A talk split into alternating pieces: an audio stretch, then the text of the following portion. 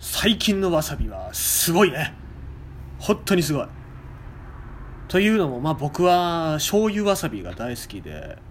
ね、お金がない時はいつも醤油わさびご飯の上にぶっかけて食ってたぐらい醤油わさびが大好きなんですけどでも最近のわさびはすごいですね。なんだろう味じゃない。味じゃなくてチューブね。チューブ。あの夏に聴くやつじゃないですよ。あのな何かこう物体が入ってるチューブですよ。あのチューブが最近のわさびってさ昔よくくっついててなっつってなんかこう歯磨き粉みたいにこうグニュグニュグニュって思いっきりふんっつってねじねじねじって曲げないと最後まで取れなかったけど今のやつって全然くっつかないんですね。まあ、商品によるのかもしれないですけど全然くっつかなくてなんかあ最後までしっかり使えると思ってなんかすごいね。な何かのあれなんでしょうね。なんか表面を何か加工してるあれなんでしょうね。この頭のいい人がねあのこんな頭の悪いラジオじゃないくてちゃんと頭のいい人たちがね頭よく活動して作った結晶なんだろうなと思いましたね。もう本当にあのわさびのチューブチューチューしながらね、えー、今日も喋っておりますけども。えー、っとオリンパス。オリンパスのギャラリートークこれね毎年やってるんですけど、えー、岩合光明さん僕の大好きな岩合光明さんのギャラリートークショー。これが今年11月の11日にあった様子が YouTube に上がっておりまして、えー、で今年じゃない今回は、えー、ボツワナねアフリカの、えー、ボツワナの写真を岩合さんが展示してるということでギャラリートークをなさってましたけどもね、えー、確か公演が WWF か何かの、えー、公演でやってるんですけどもオリンパスプラザ大阪、えー、そのために大阪まで行きたかったですけども。ね、行きたいですけどね。実際見に行きたいよね。もう一回ぐらい岩合さんに会いたいな、うん、何かの機会で会いたいな。えー、と思いますけどえっ、ー、とまあ今年もね衝撃的なこと言ってましたね。前もねワニ、えー、パンタナールね。南米のパンタナールっていう湿地帯でワニを撮影したんですけどもワニにほふ前進で近づいていってえー、煽りの構図で、えー、朝日と一緒にワニを撮るっていうね、えー、ワニ越しの朝日をね、え、撮るっていうそういう絵撮ってましたけどね。めちゃくちゃワニに近づいて撮影したっていう。もう腕食いちぎられるんじゃねえかっていうね。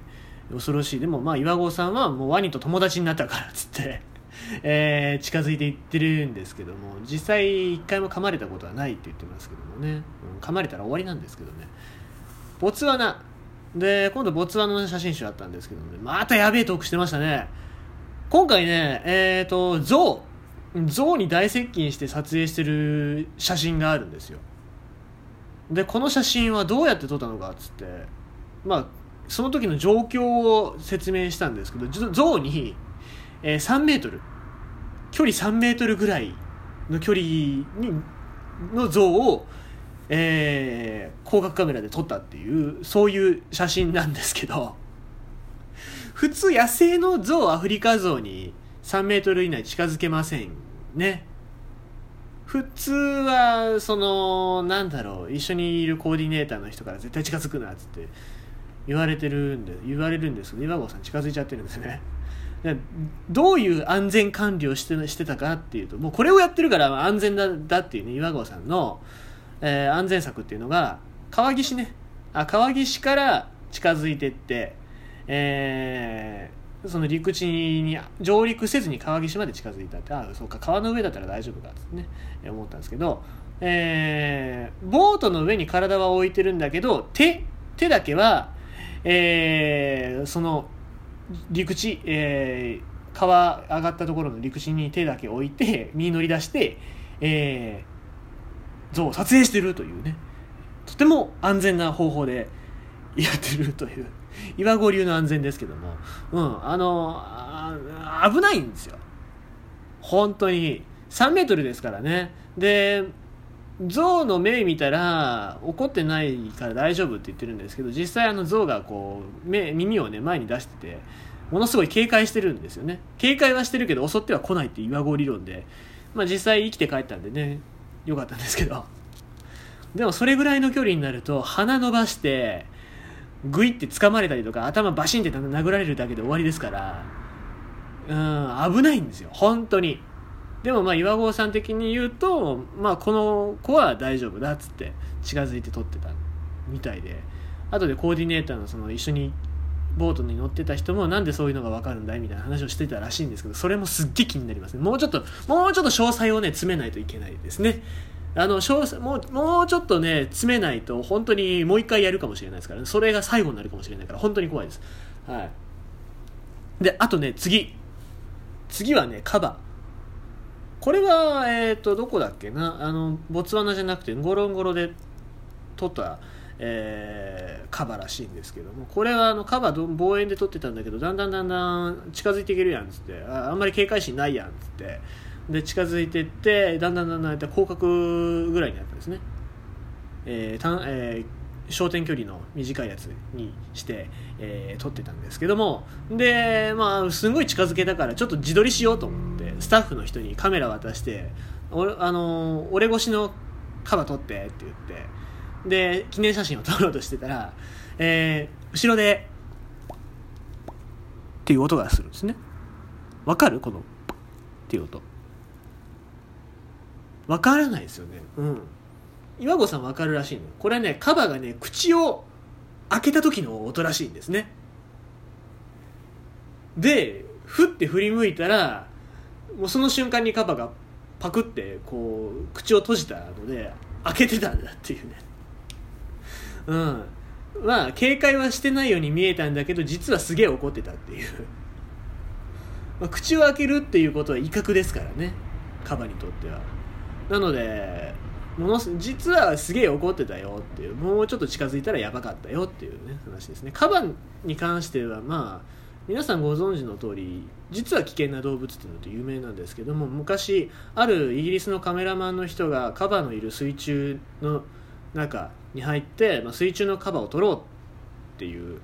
ことやろうとしたんですけどもテリトリーを荒らされてるって勘違いしたカバがそのカメラマンさんに噛みついちゃって結局そのカメラマンさんは、えー、腕をね、えー、食いちぎられちゃったっていうそういう凶暴な、えー、動物なんですよ。だからまあ危ないんですよ。本当に危ない。でもまあ岩合さんだから大丈夫だけど良い子は真似しないでねっつってました。うんあの真似しないですね。えー、僕はあの望遠レンズで撮影します。ちゃんとした望遠レンズね、えー、で撮影します、はい、なので今年もね岩合さんのあののっぺりしたトークの中からやべえ言葉がものすごいいっぱい出てきましたね、えー、楽しかったですよ。ぜひね、今 YouTube 上がってるんで見てください。あと、ま、最後にちょっと締めくくりで言ってたんですけど、リカオンとかハイエナもね、えー、撮影されてましたね。でリカオンがねラーテル追いかけてる写真なんかすげえ面白くて。でおリカオンってラーテル食べるんだと思って聞いてたらリカオンはラーテル追いかけ回して遊んでるだけだっつってね言ってまして。だからリラーテルめちゃくちゃ必死そうな顔で逃げてるんですけどリカオンはものすごい楽しそうに走って追いかけ回してるんですね、うん、なんかそういう野生味のある写真があったりね楽しいんですけどこれリカオンとあとハイエナね。に関しては、えー、昔殺されてた時期があったんですね。ハンティングの対象になってた。例えばライオンとかは保護動物ゾウとかも保護動物になってたんだけどリカオンとかハイエナは対象そのハンティングの対象になってたっていう歴史があって。これはじゃあなぜなのかっていうとリカオンとかハイエナは姿が醜いから殺された。人間から見て醜い姿をしてるからじゃあ殺していいだろうっていうことでえー、殺されてたっていうのが、えー、歴史にあるらしいんですね。おかげでまあリカオンは絶滅寸前までまで行きましたけども、うん、なので美しい動物だけを保護するのは間違いだよっていう話してますね。これも本当に WWF もとかの、まあ、協賛でもあるのでそういう話もするんですけども、まあ、それは本当に正しいなと思いますね。虫でも動物でもね、え美しい動物だけを保護するのでは間違いなので、まあ、ペンギンが好きな人はペンギン以外を守る、まあ、そういう意識をね持っていただきたいなと思いました。はい。なので皆さんもそういう意識でよろしく